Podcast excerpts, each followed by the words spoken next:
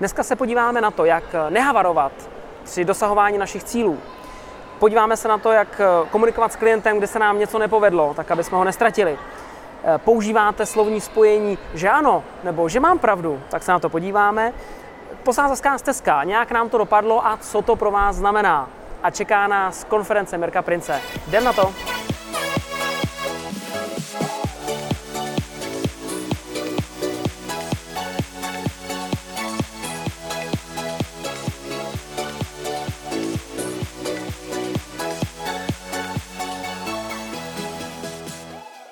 Ahoj, zdravím z 37. dílu Já nic nechci.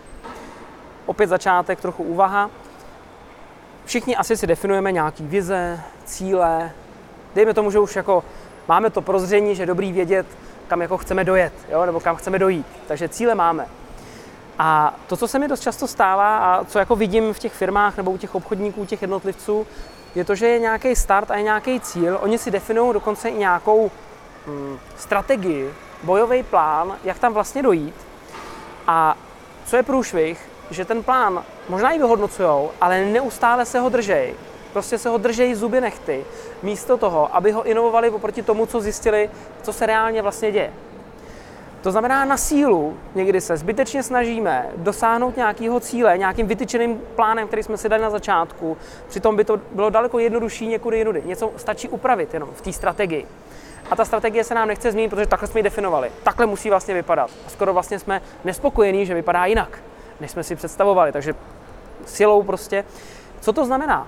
Je to úplně stejný jako, eh, a teď použiju tu analogii, kterou mi poradil Michal, kamarád, takže já si od něj půjčím, že vlastně letíte letadlem, představte si třeba z Prahy, letíte, já nevím, do New Yorku, tak máte jasný cíl. A teď máte nějakou strategii, kde asi vyletíte, že jo, jak dlouho tam poletíte. I to letadlo má naprosto přesnou trajektorii, nějaký kurz, kudy se tam vydá, v jaký vejšce, eh, jak poletí a tak dále. A 90% těch letadel, který letějí, letějí úplně jiným kurzem, úplně eh, jinou cestou, než se naplánovali na tom začátku. Protože museli něco upravit, něco se stalo, povětrnostní podmínky, nějaký letadlo do toho, eh, něco se jim nezdá na letadle a tak, a tak podobně v podstatě. Nebo čas na tom letišti, tak to vezmu jinudy. A Teď si vemte, kdyby se násilím snažili držet jenom té strategie, aby dosáhli toho letiště. To by taky vlastně mohli spadnout tím letadlem, že jo? Havarovat.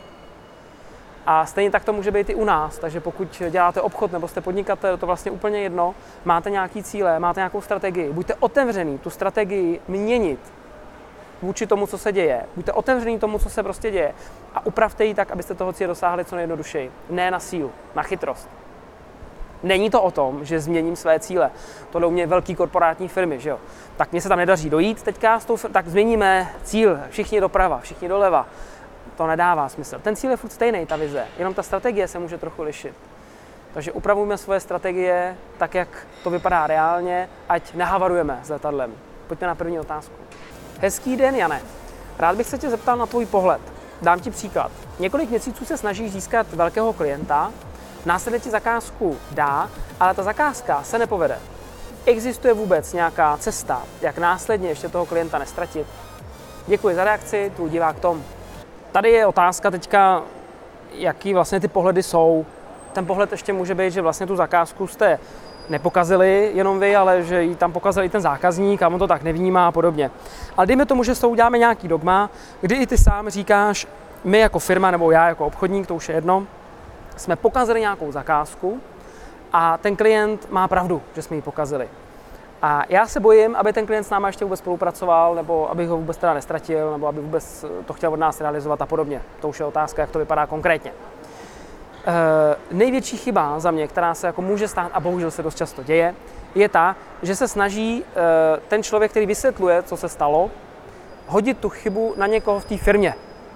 Takže bacha na to, aby se ti nestalo, že řekneš, no já za to nemůžu, to víte, náš skladník to špatně zapsal, vyskladnil a podobně.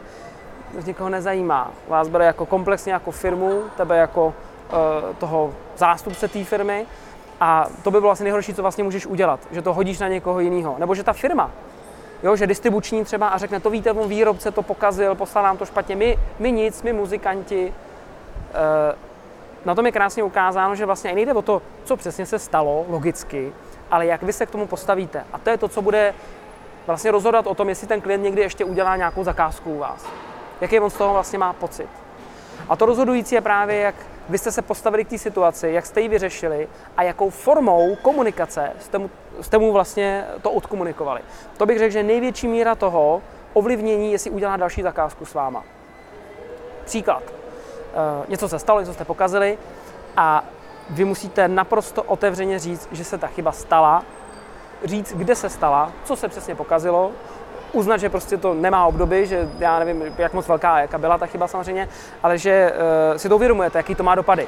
A že i víte, že ten klient může jít někam jinam a k němu to i řekněte. To mě, se to líbí, když vlastně to řekneš otevřeně. Já si teďka uvědomuji, pane Dvořáku, že teďka s vaší společností můžete vybírat jinýho dodavatele, že už teďka ta důvěra je menší. Já bych na vašem místě měl tu důvěru taky pošramocenou, protože jste něco čekal a ono se to nestalo. Já nemám stroj času, nemůžu to vrátit. Jediný, co je teďka, je, můžeme udělat následující nápravu. A to je druhá část, o které chci mluvit. Nějak to musím se snažit vyřešit, takže buď to opravím, napravím a podobně. A co je dobrý, co docela dobře funguje, zase to ovlivňuje to rozhodnutí toho zákazníka pokračovat v tom biznesu, tak je udělat něco nad očekávání.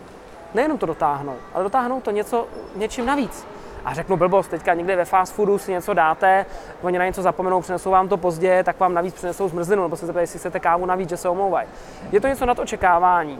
A stejně tak to může být u nějakého velkého kšeftu, biznesu, kdy vy dodáte něco navíc. Třeba to i tu firmu bude stát víc peněz, než na tom vydělala, ale na druhou stranu to může být docela slušná investice do toho klienta, kdy eh, ten klient v tom bude vlastně nosit tu další referenci dál, že jo, bude v tom vnímat víc pozitivně a podobně. Já jsem si tu poznačil ještě jednu věc, eh, co funguje taky dobře, když je možnost na tu komunikaci Eh, do té společnosti, kde se něco stalo u toho velkého klienta, nebo jestli to není ve firmě, tak u nějakého člověka, to je jedno, vzít vlastně na tu schůzku, osobně bych to řešil jednoznačně, i třeba majitele té firmy, která to pokazila, tvýho šéfa, ředitele, nadřízenýho, který vlastně taky přijde si posypat hlavu. A úplně nejlepší, a to je úplně best of, když se ti tohle podaří vykomunikovat ve firmě, když se vezmete konkrétního člověka, který vlastně pochybil, nebo lidi dva, dejme tomu, kteří pochybili v té zakázce, díky kterým to vlastně spadlo a oni se tam přijdou posypat hlavu. Já jsem tohle viděl na vlastní oči. A to je fantastická věc, protože ty lidi vlastně přijdou skoro na popravu, že jo? Si to představ. Takže oni tam přijdou a řeknou, já se vám chci osobně omluvit, protože to byla moje chyba, já jsem tady špatně zaznačil tohle, je to neumluvitelný, špatně jsem tam, já nevím, vyznačil nějaký čísla a díky tomu se stalo tohleto. Eh, chtěl jsem, abyste to slyšeli ode mě a nevím, co k tomu říct. To, je, to, to se stalo se to, moc vám za to omlouvám. A v tu chvíli skoro e, ta druhá strana chce tomu člověku podat kapesník, skoro je jí líto, skoro by mu nejradši řekla, tak to nevadí, když to udělá dobře. Když vlastně celý ten proces vypadá nějak, ty k tomu máš taky nějaký postoj a řekneš, já jsem chtěl, abyste slyšel tu omluvu a tady kolega chtěl přímo se omluvit i vám přímo osobně, protože to byla ta věc, ta největší bota, která se tam stala. Takže aby minimálně, aby jsme se dostatečně omluvili, přestože s náma už nemusíte dál spolupracovat je to jako moc hezký. Představ si, že je to vlastně jenom o té komunikaci, jenom o tom, o té formě, jakým způsobem to na ně přenes. A to funguje velice dobře. Vzít ty konkrétní lidi, nebo toho šéfa, generálního a podobně. Pak jsem tady ještě poznačil další věc. Jestliže ta důvěra byla nějakým způsobem poškozena, tak nemůžu počítat s tím, že prostě hned se to narovná. Je to v nějakém čase.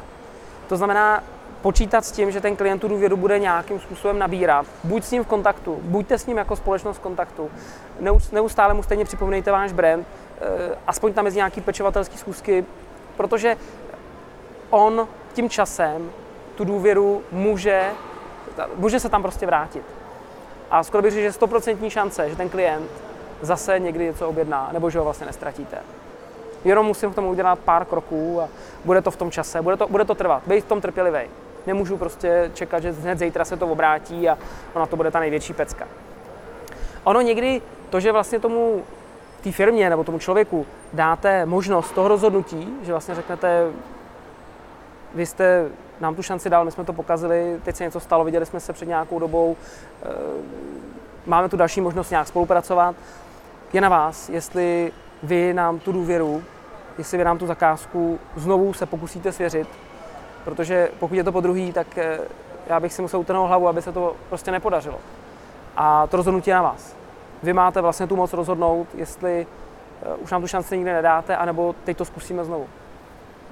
A ta vlastně možnost, ta ukázka moci, může být vlastně motivem k tomu rozhodnout se s váma dál spolupracovat, protože on to má pod kontrolou, má, má to v ruce a to je jeho rozhodnutí. Versus to asi nejhorší, co by se ti mohlo stát, že bys mu řekl něco ve smyslu, tak jednou se to nepovedlo, to jsem se vám omluvil, teď už si to pohlídám, eh, pojďte do toho s náma. Jako, hm, jo, tam jako, to, už tam necítím to tam. Ta komunikace musí být otevřená, on by měl mít tu moc a vědět o ní a ty mu to vlastně můžeš i říct, že o tom víš, že má tu moc toho rozhodnutí. Pokud je to jeden člověk v té firmě, který o tom celém rozhoduje, je to ideální. Pokud je tam více kompetentních osob, který vlastně, který se uh, nějakým způsobem zasáhlo je to, že jste něco pokazili v té firmě, že jste něco špatně dodali, tak je dobrý se potkat i s nima. Jo? To znamená nejenom s tou jednou kompetentní osobou, ale rád bych se potkal i s vaším eh, generálním ředitelem finančním, mám tady nějakou omluvu, přijde i můj nadřízený, chceme se prostě osobně omluvit finančnímu řediteli, je možný se teďka domluvit na nějaký schůzce tento týden, že bychom přijeli, domluvíte nám něco. Jo, že vlastně napravíš tu chybu nebo tu komunikaci totiž, aby oni cítili všechny ty kompetentní osoby, které o tom rozhodují. Aby to nebyl jenom třeba nákupčí v té firmě, který to těžko předá. Jo, řeknu, a oni se hezky omluvili. No, to nás nezajímá jo, protože to vlastně nevěděli. Takže být i u těch dalších kompetentních osob. Na závěr, forma komunikace rozhodne o další spolupráci. Pojďme na další otázku. Ahoj Honzo, chci se zeptat, jak nahlížíš na sugesci alias pokládání otázek, to je skvělé, že ano, já vám to zařídím, že ano. Je to podle tebe efektivní, nebo to může působit až moc manipulativně? Po případě, jak bys to nahradil? Díky. Za mě ne. je to přežitek, ale to můj pohled, jo, neříkám, že někdo má nějaký lepší vysvětlení, nějaký psychiatr, psycholog, psychoanalytik, co já vím. Eh, mně osobně se to nelíbí, já už to tam taky čtu na těch schůzkách, je to za mě hodně manipulativní, jo, eh, ve smyslu, vám se to určitě líbí, že jo? A to já bych pro vás zařídil, že ano. Přesně jak to tady píšeš. To, to, to, to, to cítíš, ne, že tlačím na toho člověka. Ten obchod se změnil. Nejde to dělat na sílu. Je to o synergii, komunikaci, kooperaci, partnerství. A neříkám, že to dřív třeba nefungovalo, kde se větší váha třeba dávala na takový ten closing, teď je to spíš opravdu přesně o té komunikaci a ten feeling, prostě pocity a tak dále, tam všechno v tom musí být. Takže čím bych to třeba nahradil, eh, nemluvil bych negativně, něco ve smyslu, takže byste nestál třeba o tohle řešení, jako, jo, to je negativní, mluvil by spíš pozitivně. Takže tohle řešení, pokud byste o něm přemýšleli, tak by vám mohlo přinést tohle a tohle. A samozřejmě mělo by to mít dopad i na tuhle tu finanční stránku. Eh, otázka je samozřejmě, co vy si o tom sám myslíte. Vlastně ta otevřená otázka, to, ta možnost, že může na to říct cokoliv, je, je super, protože uh, se vlastně dozvíš opravdu, co má v hlavě a jeho, jak násilně ho manipulativně jako táhnou k nějaký konkrétní odpovědi, kterou jako konkrétně ještě ano, teda, no chceš, on to stejně v tom jako pozná, možná ti řekne ano, nebo ti bizarně řekne ne. Chcete být bohatý určitě, že ano? Ne, nechci. Bizarně, že jo, protože v tom cítí tu manipulaci. Takže za mě, čím bych to nahradil, pozitivní větou, pokud, pojďme se domluvit třeba pak, takhle, pane Nováku, já tohle to pro vás zařídím, vy díky tomu získáte tohle, navíc to máte tyhle ty věci, vychází vám to na tyhle peníze, vemte si, že v tom máte i tyhle a tyhle, tyhle ty věci. Můžu to pro vás zařídit. Řekněte mi jedinou věc. Pokud bychom to realizovali, jak konkrétně by měla vypadat ta implementace tady ve firmě? Třeba. Jo? To jsem ukázal tak jako hodně pozitivní větu, skoro closing a otevřenou otázku. Takže něco takového, tím bych to třeba nahradil, pokud si zvyklý pokládat tyhle otázky, nahradil bych je co nejdřív. Je to, je to strašný, určitě, v žádném případě. Co bych jediný třeba dovolil, to jsme tady měli v minulém díle, myslím, taky přikyvování. Jo, něco ve smyslu, ano, samozřejmě, tak vy máte pravdu, vy tam můžete mít to přikyvování, to ti určitě dovolím, protože to je pozitivní, dává to tomu ten šmrnc a ten klient ti taky bude kejvat.